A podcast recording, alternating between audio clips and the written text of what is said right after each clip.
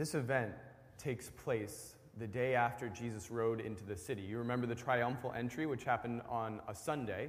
He rides into the city with people shouting all sorts of encouragements Hosanna to the Son of David.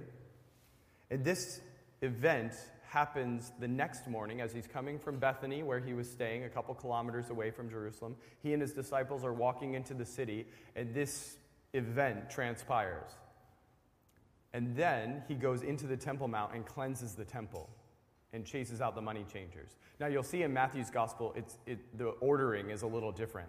Not because Matthew is contradicting uh, the actual order, but because remember, Matthew is kind of putting everything together, showing us the logical connection or the, the theme, thematic connection. Whereas Mark tells us the actual chronology. So in Mark 11, we find out that this is actually taking place that morning. Jesus goes and cleanses the temple. He and his disciples go back to Bethany. And it's not until the next morning, actually, that the disciples find that this tree Jesus had cursed the day before is fully withered away. And that's when they make their comment. And we'll see why that is as we go. But what we'll see here is a sign, a sign by Jesus, and then a question by the disciples in awe and wonder, followed by a promise, a unique promise by Jesus. Let me read verses 18 and 19 again. Early in the morning, as he was on his way back to the city. He was hungry.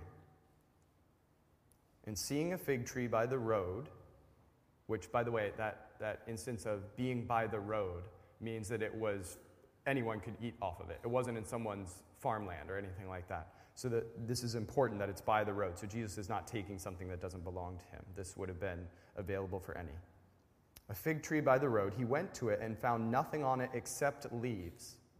And then he said, May you never bear fruit again. And immediately the tree withered. What's going on here? Well, this is a sign of sorts, but Jesus' cursing of the fig tree at first glance looks very arbitrary and a bit capricious, we might say. Is Jesus really acting like a, pe- a petulant sort of child because he's really hungry and grumpy? Many critics of the New Testament actually will point to passages like this and say, well, see, Jesus' behavior in instances like this shows that he's not really acting in a proper way. And so, therefore, he's not who he claims to be, or we can't trust him all the time, or sometimes his actions are suspect. But remember that the gospel writers themselves, the people who wrote this down and observed it firsthand, they believed that Jesus was God, that he was perfect, morally perfect, that he always did the proper thing, we might say. And yet they recorded this for us. So what that means is they didn't see a contradiction. They did not see a contradiction between what he is doing here and the fact of who he is, God, morally perfect being. But how are we to understand it here? Because if perhaps you're like me when I was a young Christian, as I read through the gospel accounts over several years, I was troubled by this passage. I couldn't figure out what was going on. Why does Jesus act this way? And even if he did act this way, why is it important for us to know that he got upset at a fig tree?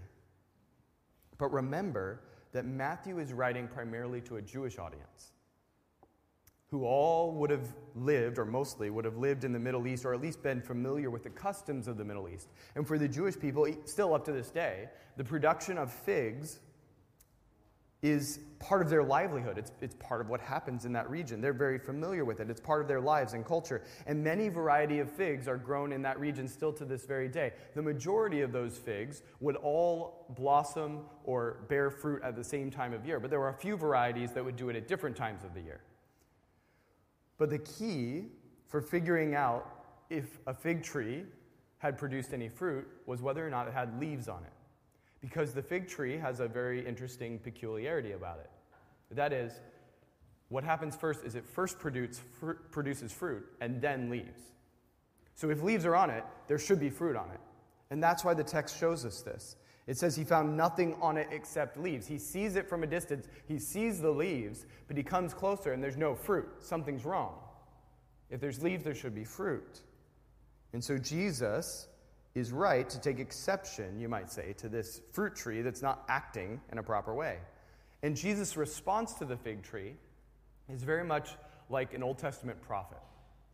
You remember that after Jesus entered into the city, the triumphal entry, His disciples are following him, the crowds are cheering, and then someone asks the crowds, Who is this person? What's all the hubbub about? They say, Oh, it's a prophet, Jesus of Nazareth.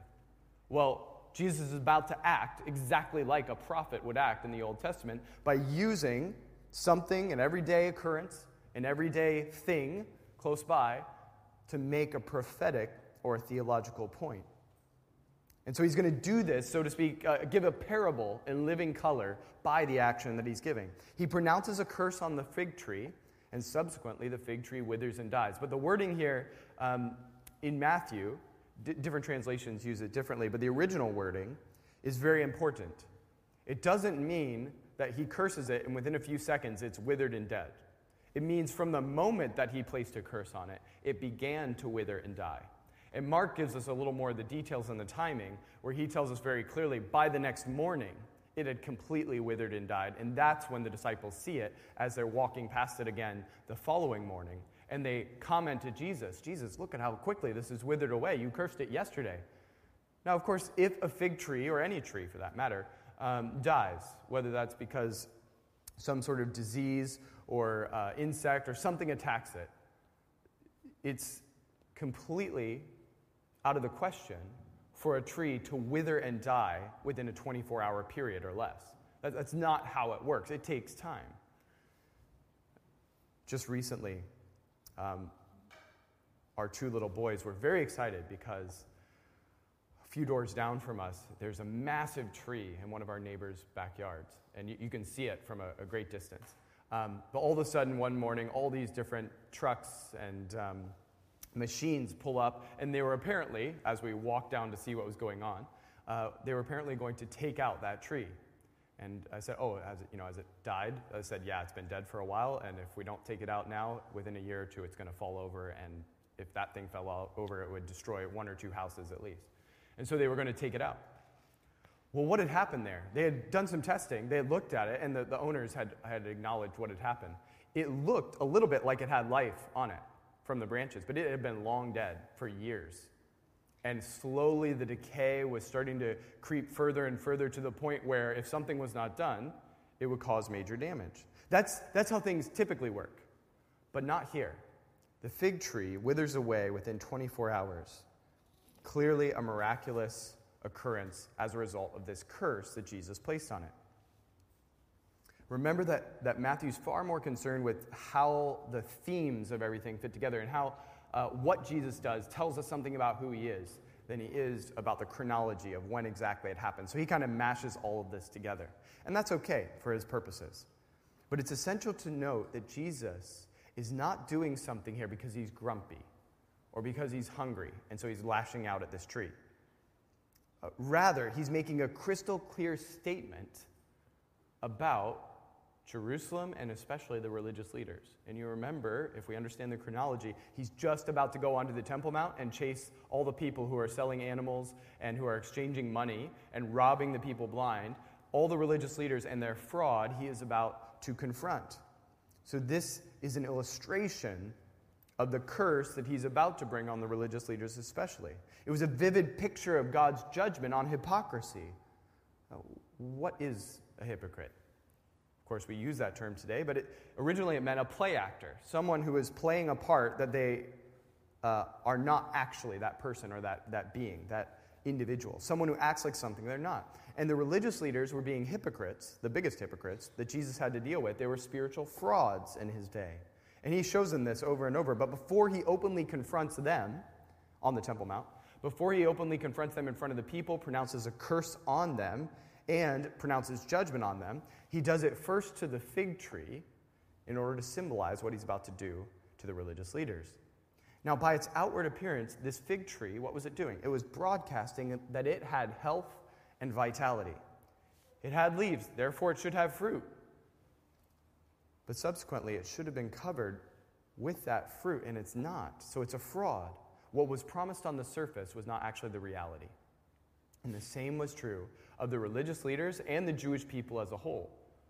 The, the people of God, the ones who had a covenant relationship with God. If anyone was supposed to show some spiritual fruit, to have some understanding of the one true God and how they were supposed to act and operate and live, it should have been the Jewish people, and the religious leaders should have been the, the leaders. but they were actually the greatest frauds. And so Jesus took advantage of the object lesson. He seizes the moment, he, he seizes this opportunity, and pronounces a curse on the fig tree and hypocrisy. But you know, hypocrisy was not just something the religious leaders or the Jewish people of Jesus' day dealt with. It's, it's a problem that all human beings deal with, not least of which are Christians, of course. Because it's one of the most pervasive and insidious of sins. It, it's quite hard to figure out when you yourself are being a hypocrite as a Christian because we like to deceive ourselves. And so the way hypocrisy works is that we get seduced by it and we're the last persons to realize that we're doing it. It's like having a, a blind spot in the car when you're driving. When we take the name of Jesus, we declare ourselves to be Christians. And so subsequently, fellow Christians and our friends and neighbors who aren't Christians, they expect us to live like Jesus, to be different, to be pure, to be humble, to be good. Now, sometimes their ideas of what that exactly means uh, aren't exactly what the Bible says. We understand that. But they do expect something different. I always find it really humorous um, when I'm speaking with uh, non Christians at any event or, or, just out in public, doesn't matter. Um, and as soon as they find out I'm a pastor, uh, in the next few moments, if something happens and they decide to use a curse word or take God's name in vain or something like that, immediately they realize what they did. They're like, oh, I'm so, so sorry, so sorry, Pastor. I'm like, well, you didn't hurt me. I, am not going to cry about that. Um, but it, it's just an interesting thing that happens. Because why? Well, they, they realize there's something, because I'm a Christian or because I'm a pastor, that they realize there's a different sort of standard there. And that makes sense. But too often, be, perhaps what happens is we actually, as Christians, display less fruit than we should. We're not as diligent in our spiritual growth as we should be. And too often, because we're embarrassed by our failings and not producing the spiritual fruit that we should be producing, what do we do?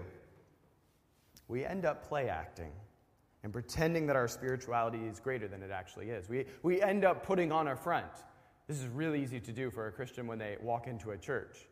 How you doing? Great. Praise the Lord, brother. Now, y'all don't do that very much. But um, in the southern United States where I grew up, like, that's the thing. Oh, brother, I'm praising Jesus today. Well, no, you're in sin, but you're covering it up.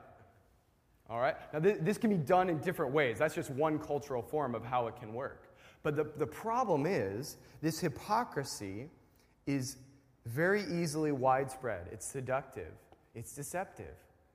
And we don't realize that we're doing it oftentimes. But notice that this passage, what Jesus does in condemning the tree, he doesn't condemn the tree in the sense of pronouncing judgment on it because the tree is not producing enough fruit. Why does he pronounce judgment? Because it's not producing any fruit. But it's proclaiming loud and clear, I have a lot of fruit. But it has none, actually. That's the issue. And, and similarly, for Christians, Jesus does not condemn a person who claims to be a Christian, but they're not as much like Jesus as they should be. He, he doesn't pronounce judgment on someone who claims to be a Christian that doesn't have enough fruit, but on someone who claims to be a Christian and has no fruit, because that's a contradiction of terms. Remember what Jesus said on the Sermon on the Mount, Matthew 7, verses 21 to 23, He said this Not everyone who says to me, Lord, Lord, will enter the kingdom of heaven, but only the one who does the will of my Father who is in heaven. Many will say to me on that day, Lord, Lord, did we not prophesy in your name? And in your name drive out demons, and in your name perform many miracles. Then I will tell them plainly, I never knew you. Away from me, you evildoers. You see, true spiritual fruit is not the same thing as religious activity. Let me say that again because this is an extremely important point. True spiritual fruit is not the same thing as religious activity. The people in that passage that Jesus mentions who will stand before him on Judgment Day had massive amounts of religious activity. The religious leaders in Jesus' day had massive amounts of religious activity, far more than any single person in this room will ever have, but they had no spiritual fruit. And here's how insidious this hypocrisy becomes in the life of a Christian because we quickly and if we're not extremely careful, we often substitute real spiritual growth and spiritual fruit, and we substitute that out for religious activity. We say, See, I'm going to church. See, I try to read my Bible. I go to that Bible study. I do this thing. I don't do this thing. I, I, I help out with the welcoming team, whatever it is. I do religious activity. Therefore, that's my spiritual fruit. And Jesus says, no. The whole New Testament screams, no, that's not spiritual fruit. Now, if you have true spiritual fruit, yes, it will result in some religious activity. It will result in you wanting to be involved at church. Christians are told to use their spiritual gifting to serve each other at church. That's true. But just because you have religious activity doesn't mean you have spiritual fruit behind it. And if you don't have any spiritual fruit, then you have no spiritual life. And if you have no spiritual life, then you're not a Christian. So, this is exceedingly important for us to understand. The religious leaders of Jesus' day had religious activity up to their eyeballs. If you looked at their resume, their CV, it was covered with, with religious activity. It was also covered with a great deal of biblical knowledge and spiritual knowledge. But spiritual knowledge and religious activity are not the same thing as spiritual fruit. Sadly, the church often has failed to learn this lesson that Jesus teaches us here and in many other places in the scriptures. Many church groups even teach what is really a modern, well, it's not a modern day heresy, it's an ancient heresy. It's the idea that there's such a thing as, sometimes the terminology is, a carnal Christian. This teaching holds that it's possible for someone to receive Jesus as their Lord and Savior, to be a true Christian, and yet show no fruit, no spiritual fruit of a changed life. Such a person is said to be born again by the Holy Spirit, but still carnal in their flesh, or showing no spiritual life. Now, it is true that a Christian, a true believer, can be carnal in the sense that we still struggle with our sin nature. Because all of us still have that. But it will be a struggle. If you're truly a Christian, you will actually be struggling against your sin nature and temptations to sin. You'll not be wanting to do that, you'll be fighting against it. That's not what this idea of carnal Christianity is talking about. Rather, it's, it's this foolish idea, and it's a direct contradiction of biblical teachings, that someone can be born again and yet have no change of life. This is like saying that a, a child can be physically born and healthy but has no vital signs, no pulse, no breathing, and no brain waves. It's a contradiction of terms. That's not how it works. And this is a dangerous doctrine. It's a heresy because it gives people a false sense of security that they are a Christian, that their sins are forgiven, that they will live forever with God, when actually they're nothing of the sort. Often, when I speak with people, whether that's at church or other places, um, I'll ask them to describe how they would describe themselves spiritually, whether they would call themselves religious or not, and what that means and what's their background, those sorts of things. And I always find it fascinating because then it's an open ended question and they can kind of respond however they wish. And time and again, I meet individuals who will tell me that they've been a Christian for 5, 10, 15 years, whatever it is. But upon further investigation, upon a few more questions, what, I, what we quickly realize in the conversation is they have no spiritual fruit. No spiritual growth, no love for God, no love for his people. They don't go to church, they're not a member of a church, they don't read his word, they have no love for his word. They're living the exact same way they did before they became a Christian. What does that show? Well, it shows in situations like that, which are unfortunately widespread because of this terrible teaching that has been all too prevalent, that they have no spiritual life. And subsequently, there's been no spiritual life change. But Jesus did not curse the fig tree, once again, because it lacked enough fruit, but because it lacked any fruit.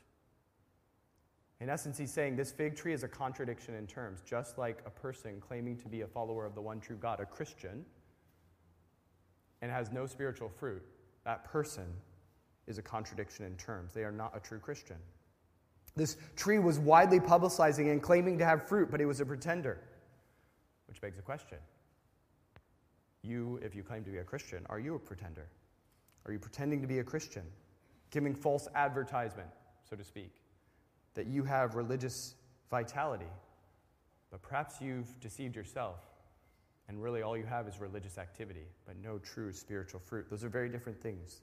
Jesus sees right through that hypocrisy and he condemns it. He has contempt for it, he curses it and he will reject that person on judgment day unless unless that person repents. Part of the truth of the gospel is that we not only need to repent or turn from all the bad things we've done that break God's law, That's half of it.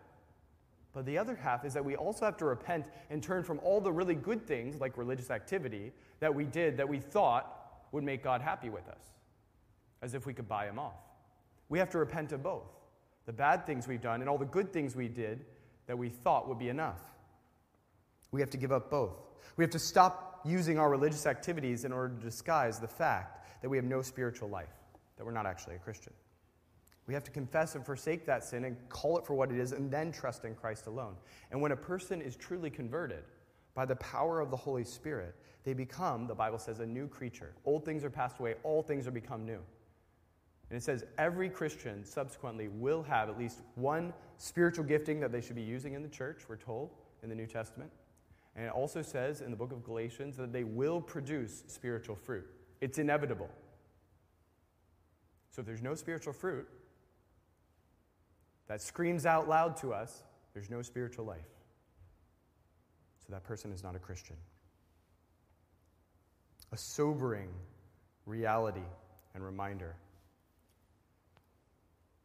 You know, I wonder if, if the Lord isn't speaking to some individuals through this passage right now, because something we found over the last two years or so is uh, for many of us, perhaps those of you who are uh, very heavily involved or served the church in some way, you had religious activities you were doing, we could say. Um, those just haven't been there because we haven't been able to meet together or something like that. And what happens in a situation like that when you can no longer do the religious activities you were doing? It quickly begins to peel back what spirituality is there, if there's true spiritual life there. When you can no longer do the spiritual activities, those religious activities, it begins to show whether you have true spiritual fruit or not. And it shows itself in this way. Over the last two years, have you actually had a love for God's Word?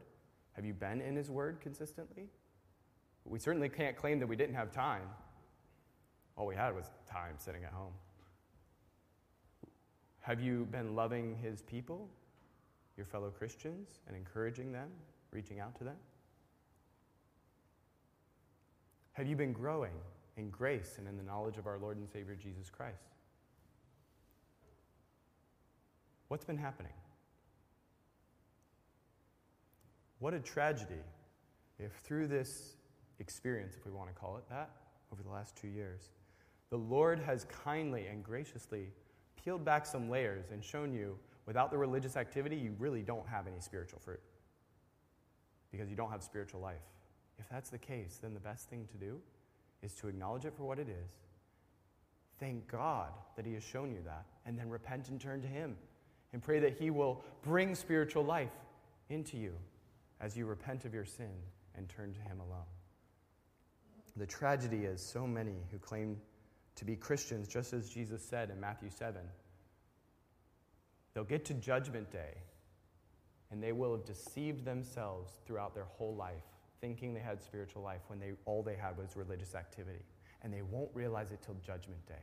What a tragedy if Jesus is trying to tell you that now and save you the pain and the horror of standing before Him on Judgment Day and realizing it. That'll be too late. But it's not too late now. Well, His disciples respond in verse 20. They saw what he did. They were amazed. They realized this fig tree by the next morning had withered away. That's not normal. That's not natural. It's clearly as a result of his curse. They see it, and they see how quickly it happened. And they ask him, How, how is it that this happened so quickly? Well, of course, the obvious answer is because he cursed it and he has power, and so that's the result. Uh, but I love what C.S. Lewis reminds us of in a different context. Things like this, what Jesus was doing, uh, was nothing different than what Jesus, who is God, has done throughout eternity. Every tree that dies, or has ever died, or ever will die, has been a result ultimately of God's sovereign plan. He's in control of every tree that begins to flower and flourish and produce fruit physically out in the world. He's, he's in, in charge of and sovereign over every tree that it begins to die or wither. What he did here was nothing out of the ordinary, in one sense. What was out of the ordinary or unique is the accelerated pace at which it happened as a result of his direct intervention. Now, those direct interventions by God, where his power is clearly displayed through a miraculous event like this, he always does it with a purpose. Always with a purpose. We must understand the purpose. But then he gives the promise here as a sort of rejoinder to the question that the disciples asked him How did this happen so quickly, Jesus? Now, in one sense, they're amazed, and that makes sense. Like, this is an amazing occurrence. In another sense, these disciples have seen Jesus walk on water, calm a storm, raise someone from the dead, heal people of leprosy. So, in another sense, like, compared to some of those things, I, I don't know how you think of it, but in my book, this is not as significant, but it's still amazing. It's clearly miraculous. And there is a sense in which they should be amazed. They are amazed. And they ask Jesus, How could this take place? How could it happen so quickly? And he responds by giving them a promise, a teaching. What's the teaching? When the disciples saw this, they were amazed. And they asked this question. Jesus replies, I tell you the truth. If you have faith and do not doubt, not only can you do what was done to this fig tree, but also you can say to this mountain, Go, throw yourself into the sea, and it will be done. And if you believe, you will receive whatever you ask for in prayer. Jesus is speaking here in response to their question about the power of biblical faith, Christian faith, we might say, focused on the nature of God, faith that's in tune with who Christ is and the, the, the power of God, the will of God. And that type of faith, when, when a Christian, a follower of God, has that type of faith, and it's not, it's not something extra special that only certain Christians have. Any Christian can have this faith. It's not something we produce, it's something God produces in us. It's more a response that we make to what God is doing in us. And a person who responds in faith, choosing not to doubt or to have a sort of doubting, troubled mind about things, a person who responds in faith through prayer according to the will of God, Jesus says that type of action, that type of prayer can become a catalyst for unbelievable actions or what we might call exploits or miraculous events, things that we could never do in our own power. Now, for what it's worth, there's no example of any Christian in history, for what it's worth, after this point, moving a mountain or getting a mountain to get thrown into the sea. What would be the point? What would that accomplish? It would be completely purposeless. It would be a purposeless display of power for no good reason. But God doesn't display his power pointlessly or purposeless, purposelessly. Purpose, that, try to say that three times fast. He doesn't do that. He always has a purpose behind what he's doing and why he's doing it. Unfortunately, too many have misunderstood or wantonly twisted this passage to mean that whatever you want, if you claim to be a Christian, whether you have spiritual fruit or not, if you claim to be a Christian, whatever you want, if you just pray about it for 10 seconds and you name it and claim it, then God's obligated or obliged to give whatever you wanted. I really want a million dollars, Jesus, so I'm going to say that I have faith, name it and claim it. I'm not going to doubt, and then God owes me a million dollars. That's not, that's not what he's saying here. God is not some glorified, guaranteed wishing well. Jesus is speaking using a metaphor about this mountain being thrown into the sea. It, but, but it's a real point that he's making. It's a real point. But the, the proviso is what? If you believe. Now, what he says here is, is interesting, and we have to understand it in context. If you believe, you will receive whatever you ask in prayer. But this has to be taken in the context in which it's written. Uh, if you believe, that phrase excludes bringing purely selfish requests. Because if a person brings purely selfish requests, uh, they're clearly not asking that request out of Christian faith. That, that wouldn't make sense.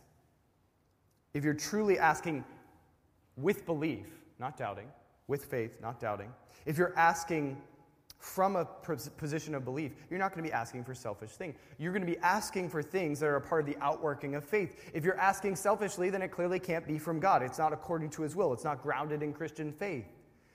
It's sinful, fleshly asking. And so he, he's saying that people who pray great things, we might say, according to God's will, from a position of faith, they're a Christian, they have the opportunity to see great things accomplished. He's encouraging people to run from apathy and indolence as Christians and to be bold, to be daring in their faith and what they ask for in prayer, to attempt great things for God and request great things from God, to dream big dreams and attempt great things for the work of Christ and the proclamation of the gospel. This is what Charles Spurgeon called this passage is what he called the grand checkbook of the bank of faith. I love that the grand checkbook of the bank of faith, as if every true Christian is given a checkbook the moment they believe. Now, that checkbook is not to be used for our own selfish ends, as we've just said, but it is a checkbook. It's already been co signed by God Himself. And He says, I want you to pray. I want you to come boldly before the throne of grace to find help in time of need. I, I want you to come. And when you come, don't just ask piddling everyday prayers, oh Lord, bless and help and keep and be with us. He's already promised to be with you. You're a Christian. He said, I'll never leave you or forsake you. Oh, bless us, Lord. He's already blessed you more than you could ever possibly believe in Jesus Christ, the greatest blessing in the world. Don't just pray common everyday prayers that are essentially meaningless because we know we need to pray, and all of us get into this rut where we know we need to pray, but we kind of pray the same things in the same way over and over again. But they're pretty much meaningless. And if, if we really stop to think, what am I actually asking God for? It's really nebulous. There, there's no real concrete thing that I'm asking God for.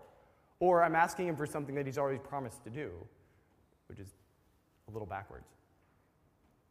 So, what He's saying here is that he is, in, he is telling his people, those who are truly following him, to pray bold prayers, to boldly come, to request a check, to fill in the blank check and say, God, please, I want to cash this.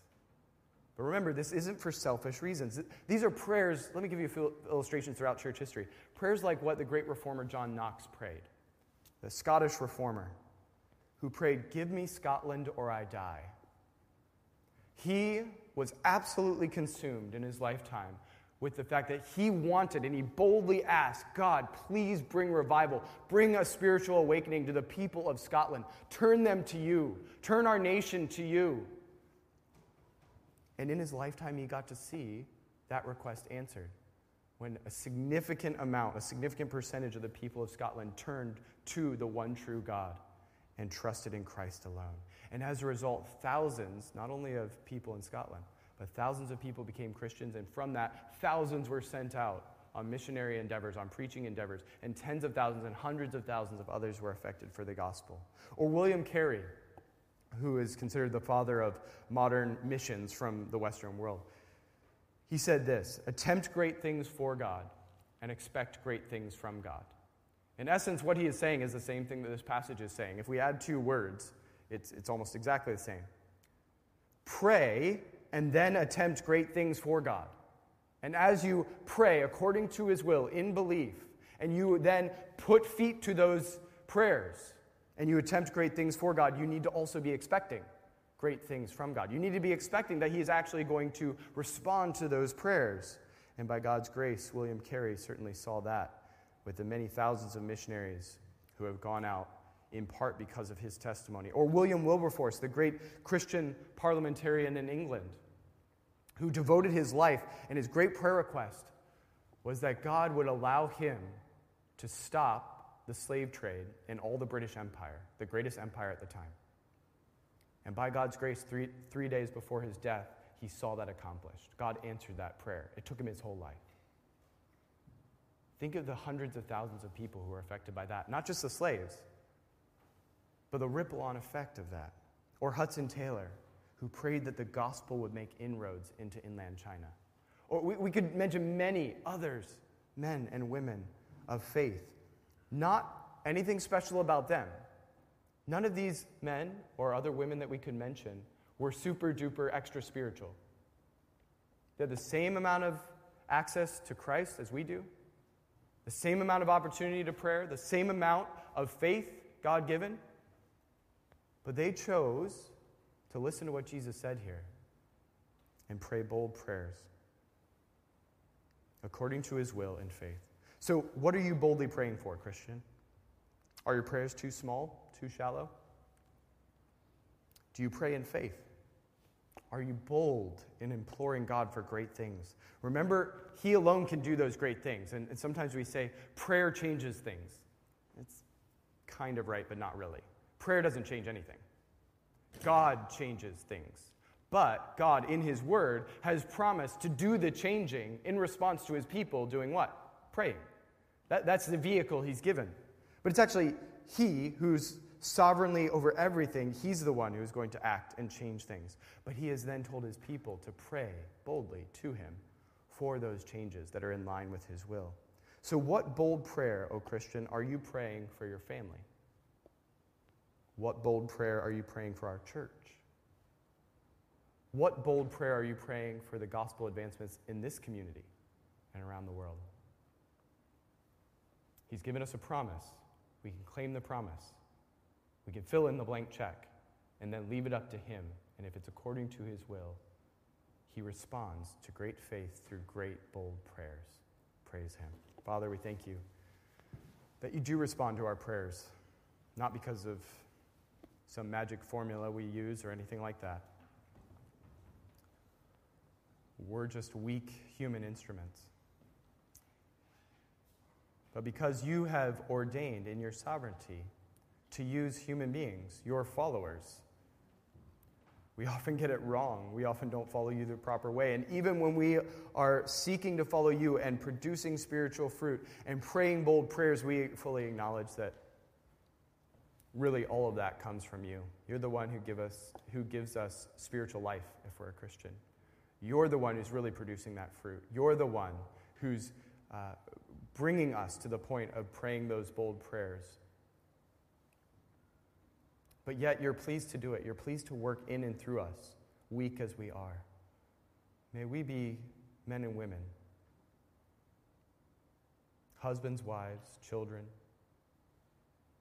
We know you, may we be Christians who claim this promise and the many other promises you've given us about prayer and come boldly before your throne through prayer and ask for these things, not doubting, but believing them in faith and submitting them to your will and your purposes. And then allow us to be a part of the process to put feet to our prayers and act. And may you bring forth wonderful fruit out of it. Father, I also pray finally for any of those here who aren't yet Christians, or perhaps they've thought they were a Christian, but maybe they're realizing for the first time that they have a little bit of religious activity, but no real heart change, no real spiritual fruit. And help them to acknowledge that, to be honest about it, to realize the severity of their situation and that you condemn it. And that if they don't want to be condemned on Judgment Day, the best thing to do is to ask for your forgiveness now and that you would give them true spiritual life now. We ask all these things in your name. Amen.